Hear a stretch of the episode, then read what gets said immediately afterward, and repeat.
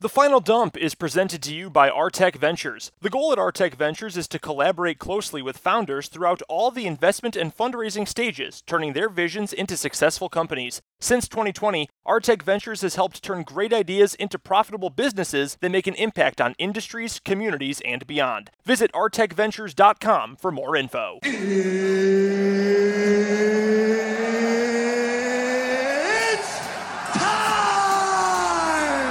News dump. News dump, yay! News dump. I mean, that's kind of a loaded question. It's a landslide! It's the Final Dump, presented by Game On Wisconsin.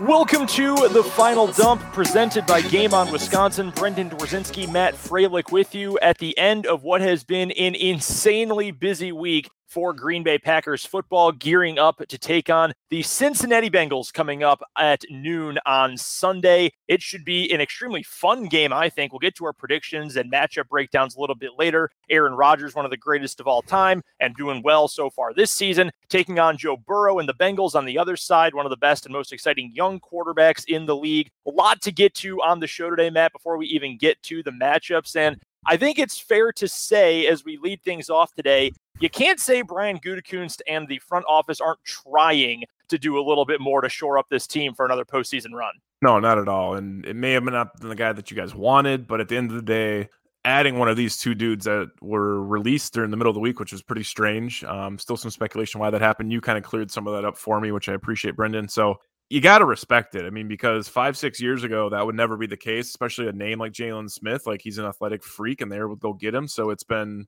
a blessing and fills a need right away. But hell yeah, dude, shout out to Gutekunst, always making moves, even when you think it's just not a possibility with the cap and everything else. And they, they've shown that even this past offseason. It's awesome. It's, it's, it's a great feeling to have. And I think they're strategical moves. They're never, uh, you know, they're never a jerk decision.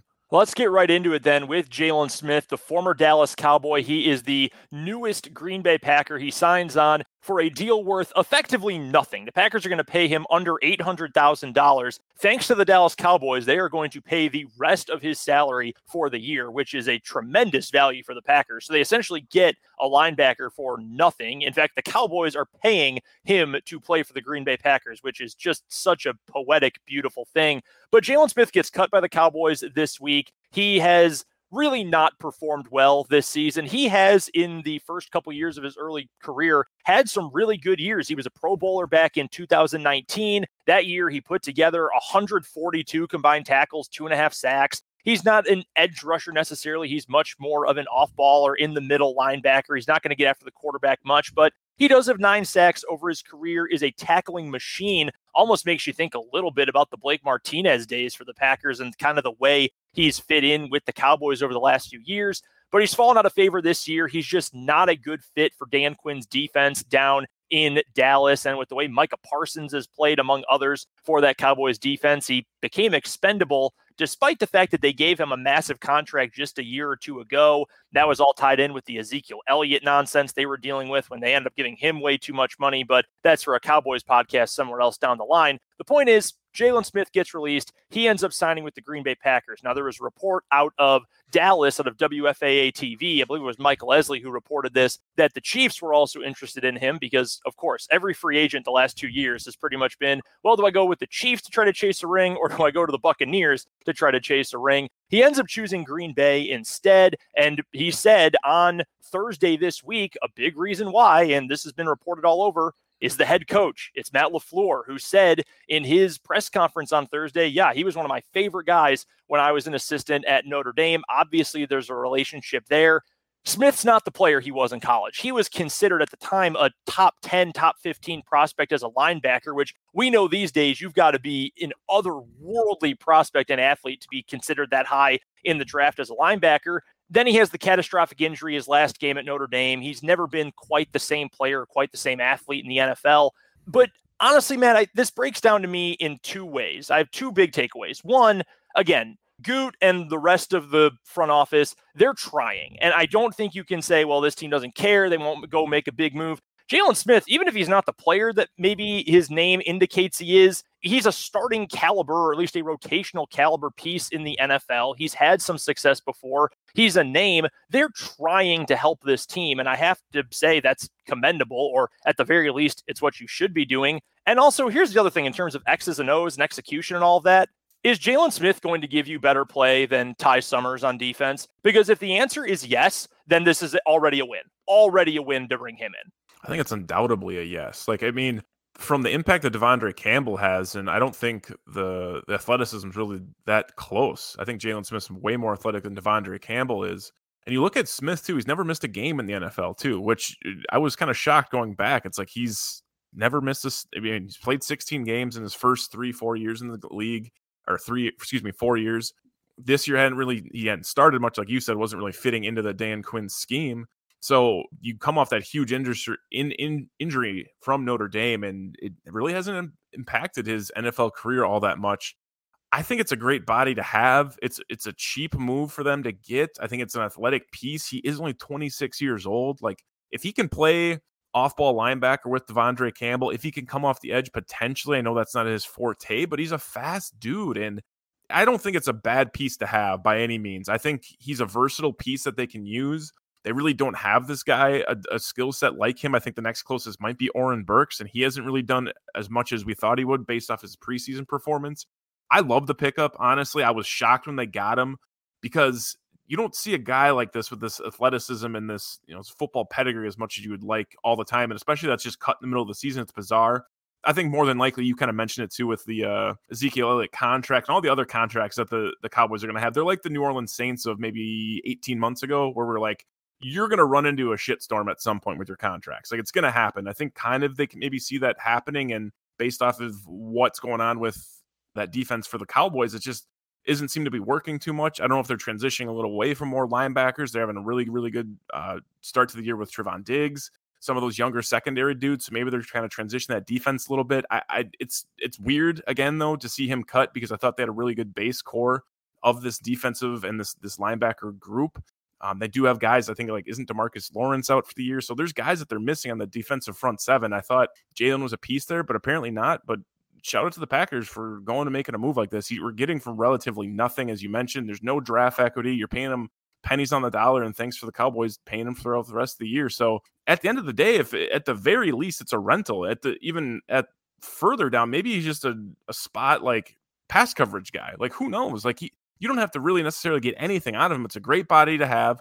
They've had injuries every freaking week so far, and that wasn't any, you know, this week was not subject to that outlier. So it's it's unfortunate the Packers keep getting banged up, but they add a player who I think Jaylon Smith's going to be a, a great piece for this defense. I'm excited to see what Joe Barry does, and it's awesome that he has a little uh, relationship already with Matt LaFleur when he was back at Notre Dame. So that's that's an integral piece too, and the fact that he chose it. chose Green Bay, you know what I mean? Brendan, especially when it's not a tourist attraction, it's not a vacation spot, it's not a destination spot. It's it's awesome that he would pick that, especially in October here. We're getting some pretty shitty weather.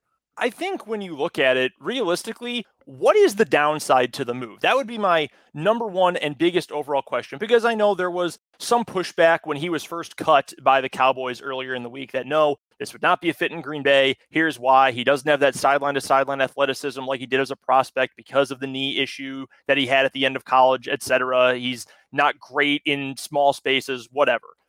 But take into account all the things we've already listed. He's dirt cheap right now. I mean, you're not giving up anything realistically against the cap to get him because the Cowboys are paying him all of his money this year. You are adding a piece to a roster without having to cut anyone or make a move that you wouldn't have made anyway. The corresponding move to make room for him on the fifty-three was Chauncey Rivers, who unfortunately got hurt this week with a non-contact injury, so that hurts the edge depth a little bit. But he goes on I R. That was going to happen regardless. Jaylon Smith comes in. You don't have to make any other moves to the roster. And sure, he's not going to give you much on special teams, but since you can keep everyone else there, Ty Summers, who I hate to rag on him too much. Oren Burks gets thrown in there too because they're not producing defensively, at least producing well. Those guys can stick with their special teams duties or a spot play or a spot snap here and there on defense.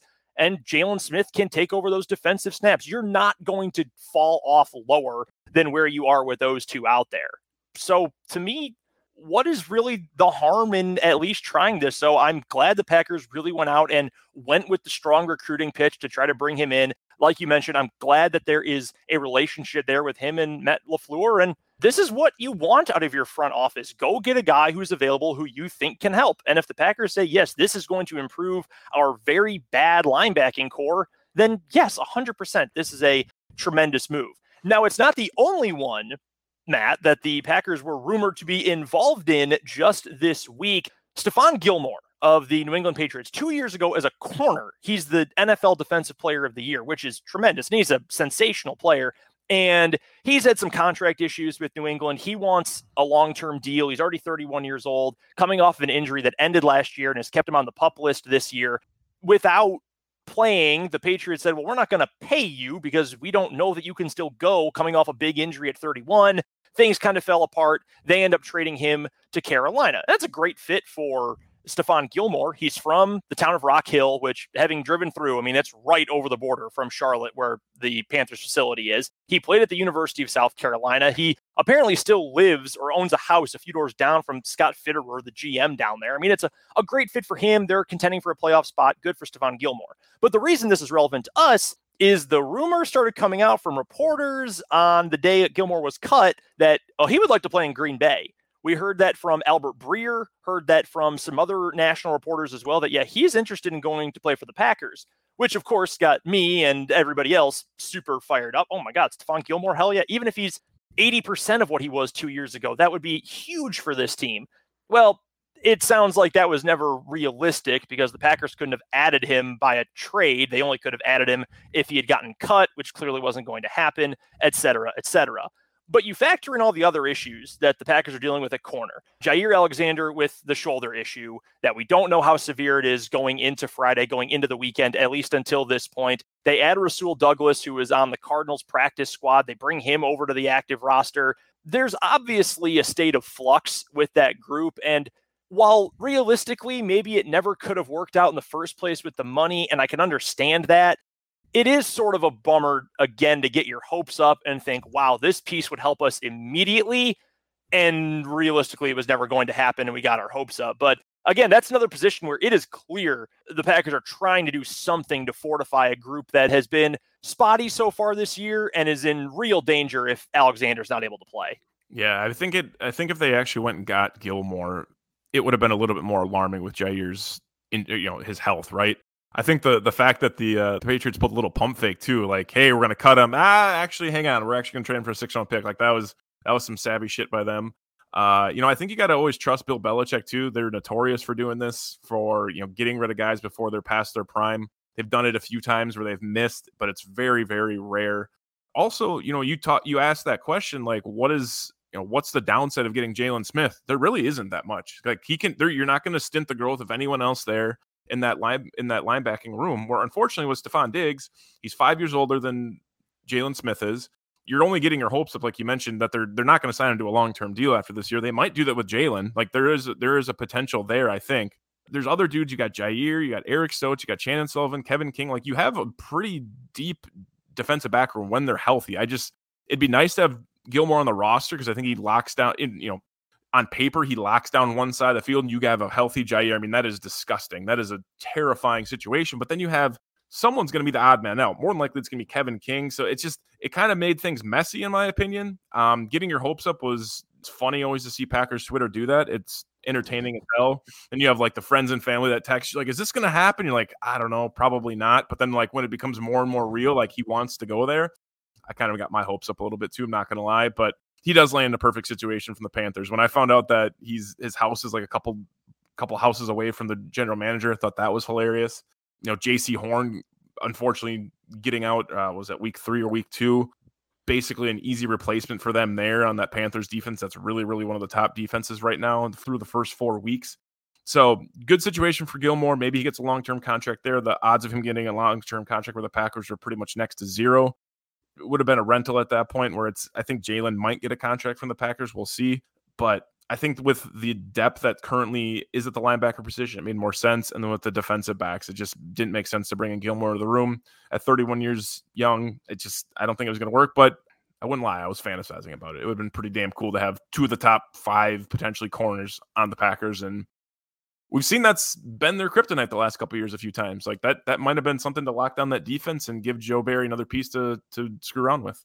In a lot of ways in life, I'm a react first, think second kind of guy. So I see this and I think, oh my God, this is great. Secondary is going to be locked down whenever Jaire is ready to go. Alexander and Gilmore and Stokes. Oh man, this is this is perfect. Hell yeah. Then I woke up a little bit more because I saw that, you know, fairly early in the morning, and then thought, okay, well, the money is going to be tough here. So if it's going to work, probably going to have to give up some real draft capital for it, but okay. And then I was, well, he wants a long-term deal. Packers are already twenty-two million dollars over the cap or something for next year. So that might not be very easy to do. And then of course it all falls apart and the disappointment sets in. And it's funny when they talked to Aaron Rodgers and Devontae Adams this week in the in the media corps for the Packers, and they pretty much said, yeah, we thought it'd be cool, but we didn't really get our hopes up for it. And that's actually kind of how I was feeling, except I had been a little more invested in it. But really, this all comes down to something you brought up, Matt, the fact that it's scary, it's gross, it is unfortunate that we don't know for now what the situation is with Jaire Alexander. And we may find out. We might find out on Friday or Saturday or whenever within the next twenty-four, forty-eight hours what the situation is with him. If it's minor enough that he has to sit out for three weeks, then can come back with a brace the rest of the season, or if he needs to have season-ending surgery. It's just a scary place to be. And you're right. I mean, there is depth. And you have Eric Stokes, who's been very good as a rookie. Now, granted, he's been covering number twos instead of number ones, but for what he's been asked to do, he's done well. You've got Kevin King, who, for all the flack he takes, he is a veteran. He has had good moments in the past. You essentially know what you're getting from him. You've got Shandon Sullivan. You've got the rookie Gene Charles. Like I mentioned, you bring in Rasul Douglas, who at least, if nothing else, knows some of the guys in the secondary. He and Shandon Sullivan were teammates briefly in Philly back in two thousand eighteen. So you've got depth there. But I don't think there's any denying missing the first or second best cornerback in the N F L is going to make this a difficult stretch, however long that stretch is for Green Bay. Yeah, one hundred percent. It's, you know, I was at the game on Sunday, and when I saw Jaire getting carted off, I'm like, it actually, first we saw him get off on the field on his own power, and you're like, oh, at least it's on a lower body. And then he's getting carted off. You're like, ah, maybe it's just a step. But it's like, well, shit. Like, you find out it's a shoulder. We're like, no duh, he walked off the field. And A C joint sprain, like, you can play through it for what it sounds like, but it can be super, super painful. Um, if there's some structural damage there, you see if you can push through without surgery. As LaFleur had said this week, if there's surgery involved, it's more than likely season ending, or if not one hundred percent season ending. It just, it really sucks, man. Like, we've gone through so many.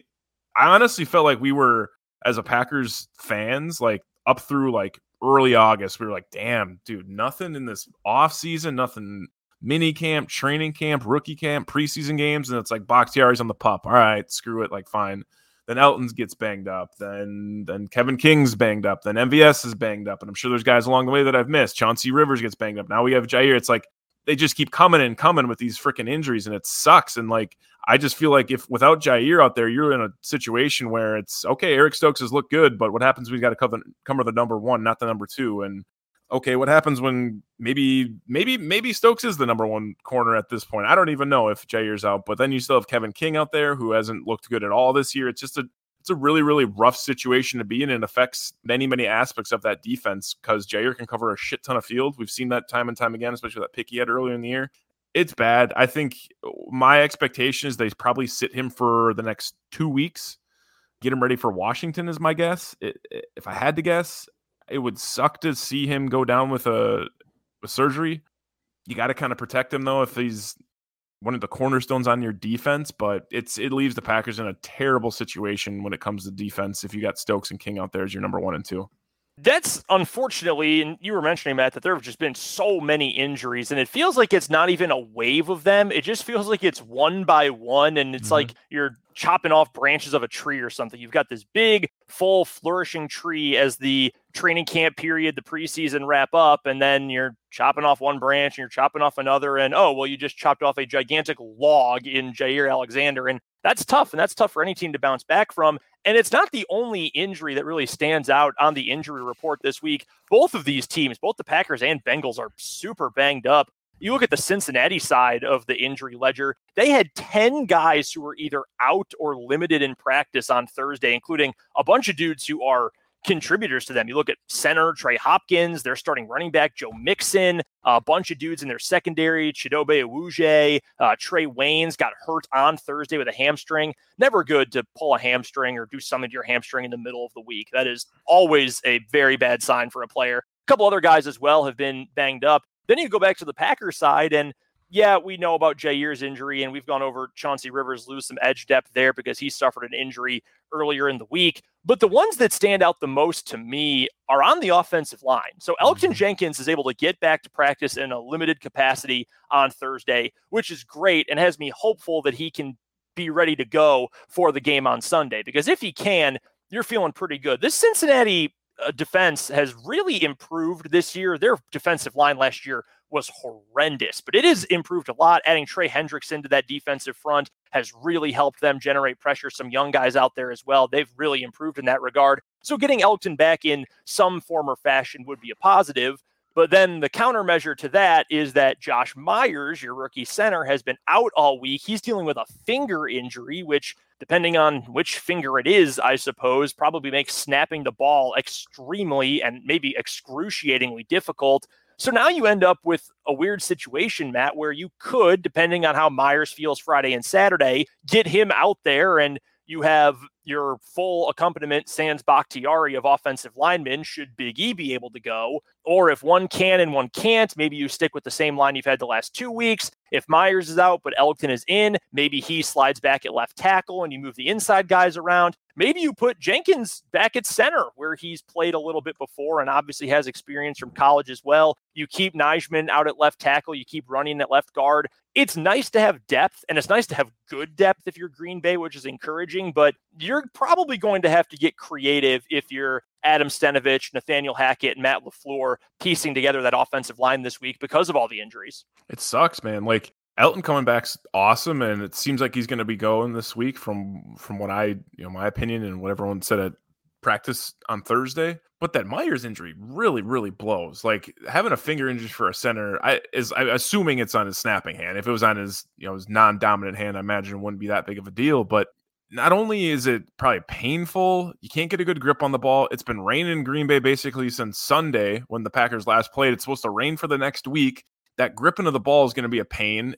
I just can't imagine that's that's a good situation for the young man. And like you said, I've been beating the drum for this for a couple months now, or even longer, but especially over this last offseason where the Packers continually are getting guys in that defense, or excuse me, that offensive line room that are just like versatile as hell and they can plug and play dudes. They're not, this isn't a, the Ted Thompson era where we had to worry about you go down with a, a tackle and you're basically bumping out a guard that's never played, or like you have a Jason Spriggs out there who's an absolute, you know, basically a, you know, a bar door just letting guys Ugh. through. It's a, it's a great situation to be in, and it, but it does make it confusing, right? Like, we had this a couple weeks ago, like Yosh Nijman, we didn't expect to play there. I think everyone thought that wasn't going to be the case, and he's looked good for two weeks now.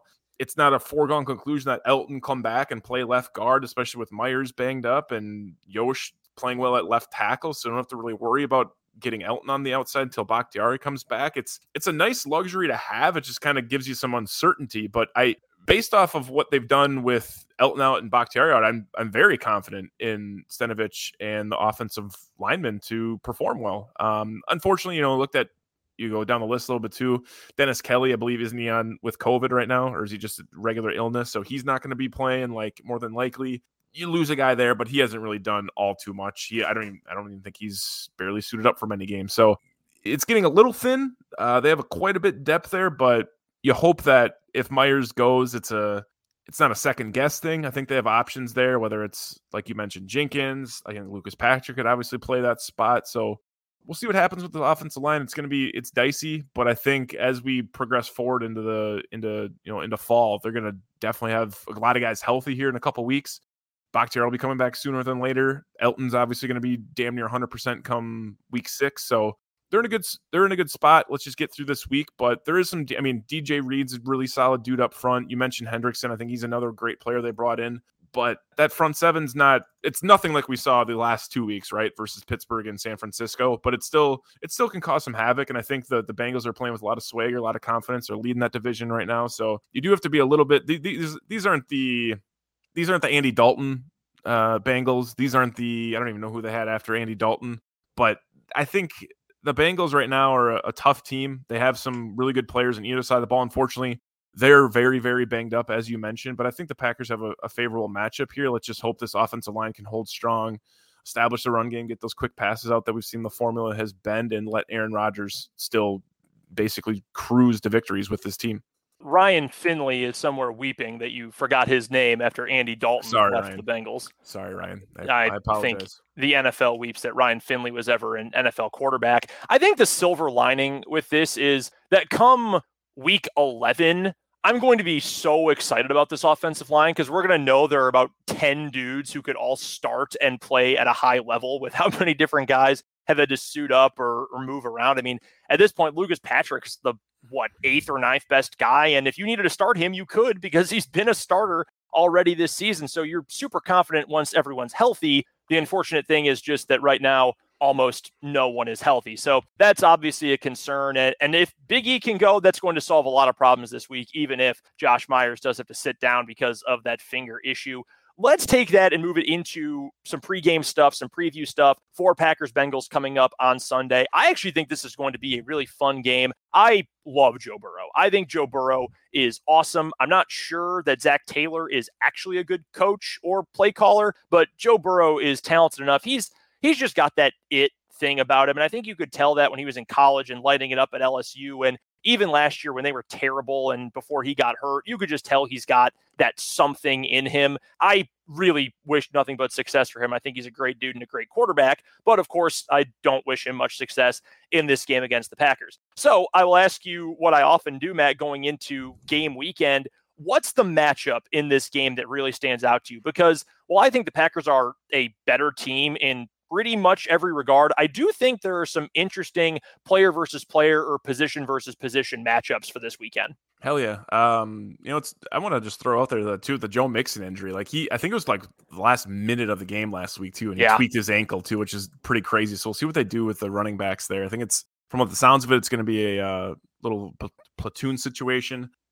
I feel like I keep going to this matchup every week, but it's so obvious to me that it's, I have to talk about it. If Jaire doesn't go, the matchup between Eric Stokes and Ja'Marr Chase, I think, is just antagonizing. Like Ja'Marr, you want to talk about a guy, Joe Burrow, you, you said, you know, lit it up. And I thought that was a cigar reference. You know, I'm not so sure, but Ja'Marr, the, the chemistry between Ja'Marr Chase and Joe Burrow is unbelievable. And it's amazing that Ja'Marr Chase has been able to see the, the N F L balls compared to the N C double A balls, you know, with the, without the white stripe. He's really made that transition very, very well that he thought was going to be a concern. But, dude, this kid's lighting it up. Like, he's he's solid. I think Ja'Marr Chase is a hell of a talent. I think he's going to give the Packers secondary some fits. Lord help us if Kevin King is lined up over Ja'Marr Chase a few times, because I don't think that's a, a favorable position at all for Kevin King.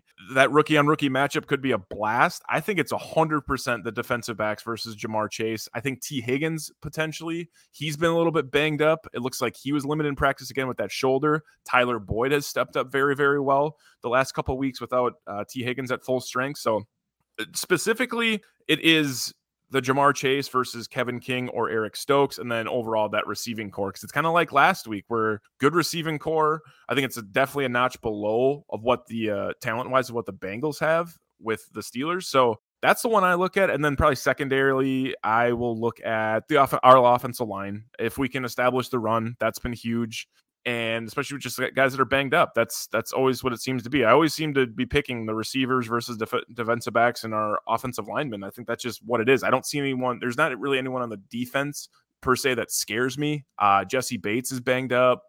So if he's a full participant and fully ready to go, that's a guy that's been really super underrated for the Bengals in that defense. But other than that, um, I would say for sure our, uh, our, our secondary versus Ja'Marr Chase and our offensive line versus Um, I guess their interior. No, I'm with you on both of those matchups. And I think you laid out all the names there. The whole Bengals receiving core, I don't know if there's that quite elite guy among them. And Ja'Marr Chase might get there because he was another dude who was so good in college, didn't play last year. He opted out for the COVID year. But after a rough preseason, he's been tremendous to start this year. He looks like he's going to be a stud. Higgins, if he can play, that's a big body. If nothing else, that is difficult to match up with. Tyler Boyd has become a really nice player. out of the slot. Let's throw in the tight end as well. C J Uzomah, he had a big week against Jacksonville on Thursday night this past week. Something interesting to note as well with all the injuries, Cincinnati's coming off of a long week too, since they played Thursday last week all the way to Sunday this week. Who knows where the rest versus rust factor is going to come in there. Not sure it'll help much, again, because they've had so many dudes who've been injured. But the deep, although not especially talented, outside of Stokes anyway, secondary for the Packers against that wide receiver core and against Joe Burrow, that's going to be, I think, a really interesting matchup. I'm taking the over in this game. I'm going to just say that right now. I think you could end up with a lot of points in this contest. The secondary matchup, though, I'm interested in. The Packers have run the ball effectively over the last couple of weeks. I know it hasn't been for huge gains over and over, but the run game has been effective for what the Packers want to do, that short game with the offense. And Rodgers now, it's at some astronomical number in a row of games from which he hasn't thrown for over three hundred yards, which is kind of crazy. But when you think of, he makes the smart throw. The deep ball hasn't been there this year. I mean, that's been the one element of the offense that just has not clicked at all through four games. And I'm optimistic that at some point it will. But they've made things work with the running game, with the short game. Aaron Jones has obviously been great. Cincinnati's defense, for as good as the pass rushing development has been for them on the defensive front, right now they have the number six run defense D V O A in the league, which shocked me. I thought it would have been far lower than that. So at least one metric is saying they're a top ten run defense right now. I think that's interesting to note, because if the Packers get thrown off with the run game, we've seen that that can stunt this offense a little bit. So I think that's something to watch. If the Packers can run the ball effectively, though, whether it's Jones, Dillon, what the hell, throw Kylan Hill in there, whoever ends up being the hot hand, I think that's going to change things a lot for Green Bay, and I think that's going to put the Packers in an extremely favorable position. So that brings us to our prediction for this week, Packers-Bengals. The spread, the Packers are favored in this one on the road in Cincinnati. How do you see this one playing out? First of all, I go back here. I had to, I had to pull that stat up that you you mentioned here. He has you know, three hundred yards. He's thrown for three hundred yards, but he hasn't thrown for three hundred yards in a win since November fifteenth of last year versus the Jacksonville Jaguars. So he's thrown for three hundred cents, but they've all been in losses. O T versus the Colts the following week after that. Obviously, the N F C Championship loss to the Tampa Bay Bucks. So I don't think it really matters if he throws for three hundred, whatever, but it's it's kind of hilarious that he hasn't thrown for that. Uh, also, you, you talked about the over-under, fifty and a half points. fifty and a half points. That seems like a lot to me. Like, I'm looking at the other ones for this week. It looks like Bills, Chiefs are fifty-six and a half. Uh, Giants Cowboys somehow are fifty-two. That seems almost impossible. Hopefully they're expecting Danny Dimes. So it's the, it's the third highest over under. I'll still smash the over with you. I think that's good. I'm looking at the weather here too. It looks like it's not supposed to be raining, but based off, like I said, with the, this week and the meteorologist I trust around the area, it seems like it's, it's potential for rain. So Packers are favored. They are favored by three points generally across the board. Novice one oh one betting will tell you, if a team's at home, three points is very standard. So that is what the Packers are at. I'm going to stick. I've been pretty damn close the last couple of weeks. I've only been off by a few points here or there. Obviously, we were super wrong on, was it the Niners game a couple of weeks ago? Yes. So uh, we we blew the blew our socks off with that one. I'm going to go, I'm going to go twenty-seven twenty-one Packers. I think I think I'm going to stick into that range. I, I just don't. This this offense to me yet hasn't clicked enough, obviously, besides the Niners game where they're putting up a ton of points. So I, I feel confident in that. The Detroit game was up there, but I just don't see them being a, a high-scoring team if they're going to try to get the ball, esta- the running game established. With the weather, I could see that being a factor. Maybe it could get to a shootout with Joey Burrow. Like I said, I could see Ja'Marr Chase having a big day, but I'm going to go – I'll go twenty-seven twenty-one Packers.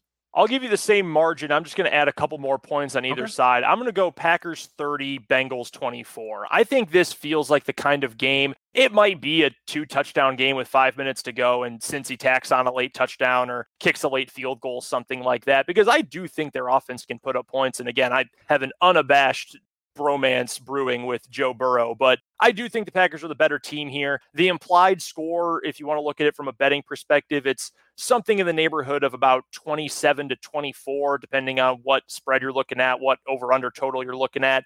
I think the Packers can win by more than that. So I'll say thirty twenty-four. And that is a good point that the offense has not quite been to its peak yet because they haven't put up a ton of points. And last week against Pittsburgh, it sort of felt like one of those games in Madden. And I know you know this feeling where you've been playing and it's going super well. Then fourth quarter starts and, okay, I'm just kind of messing around on the sticks now. And, okay, I'm I'm sort of ready for this game to be done. Let's just run a few plays, you know, get out of here and save the game and be done and go do something else. That's sort of what that game last week felt like in a good way because the Packers mm-hmm. ended up winning. But I think this one's going to have a little more action from front to back. So I'll go thirty to twenty-four, but we've both got the Packers winning by about a touchdown in this one in week five. It should be a really fun one. We'll be reacting to it throughout the weekend and going into next week as well. You can follow all of that on Twitter. Matt's on Twitter at Matt underscore F R A underscore. I'm on Twitter as well at Brendan D Z W. Matt, it's going to be a fun one. Going to be tough for you not going to the game this week. I'm sure you got very used to the Lambeau boxes, very nice, very, very bougie way to watch the game, uh, just playing with you, obviously. But uh, it'll be fun to watch from home, and hopefully it will be a four and one start once again for the Green Bay Packers. Dude, first of all, it was kind of boxes. It's like the outside, outside club seats, so it's just like you're kind of just like per, perforated off. I didn't really realize that. I thought we'd have an option to go inside, but it's like only in the club level. You can't actually go inside and like where it's like they got the buffet and the free drinks. That wasn't the case. The best thing about it was it didn't actually rain. I didn't have to get a poncho. I didn't get soaked. I didn't have to hear my girlfriend with me getting soaked. That that would have been a pain in the ass.